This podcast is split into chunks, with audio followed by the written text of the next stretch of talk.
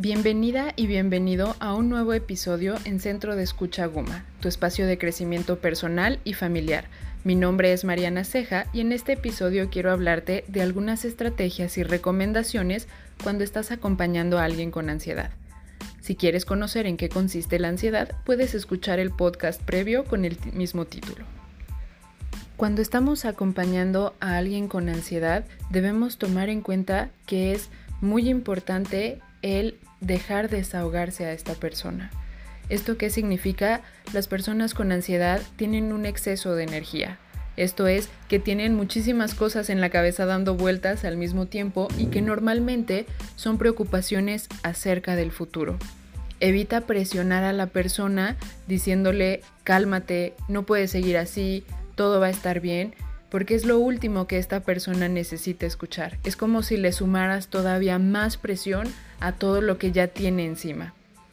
Te paso unos tips que en lugar de decirle cálmate o no puedes seguir así, funcionan mejor. Parte de esto eh, de desahogarse es con una escucha activa. ¿A qué nos referimos con una escucha activa? Que puedas estar ahí para la persona. Desde tu empatía. Entonces, escuchándola con empatía, pero no poniéndote en sus zapatos, sino desde tus zapatos. Sabemos que ahora el empatizar con alguien es intentar entender a la persona desde su perspectiva.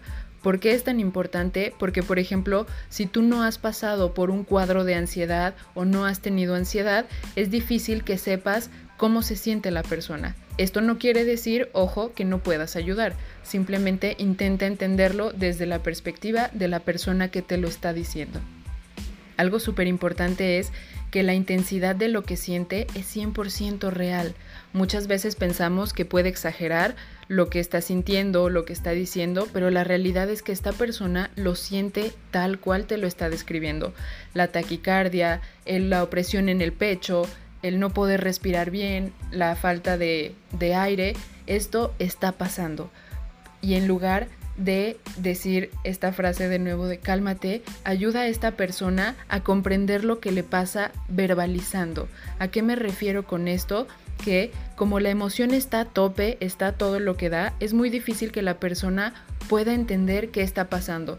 Te centras en la emoción y es difícil salir de ahí. Por eso puedes ayudarle a comprender lo que pasa preguntando qué tan probable es que te pase lo que estás, estás pensando. ¿Qué sería lo peor que podría pasar si esto que dices sucediera? Y otra cosa que es infalible es la distracción. Distracción con lo que a esta persona le gusta. Aquí es bien importante que sea una distracción con lo que a esta persona le agrada y no con lo que a ti te agrada.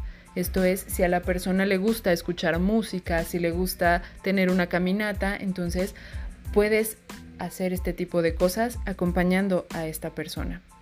También es importante que seas flexible en tu escucha. ¿Por qué? Porque habrá cosas que no coincidan con lo que tú piensas o habrá cosas en las que no estás de acuerdo y no se trata de crear un conflicto esto. Recuerda que la persona ya está pasando por un conflicto importante y lo que requiere es restarle el peso que trae encima.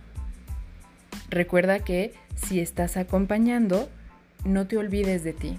Es bien importante que también tú puedas estar bien para que puedas seguir acompañando. Como última recomendación, recuerda que los miedos que tienen estas personas son reales. Entonces están ahí en esta intensidad, son irracionales porque es poco probable que pasen, pero para la persona son reales y están ahí.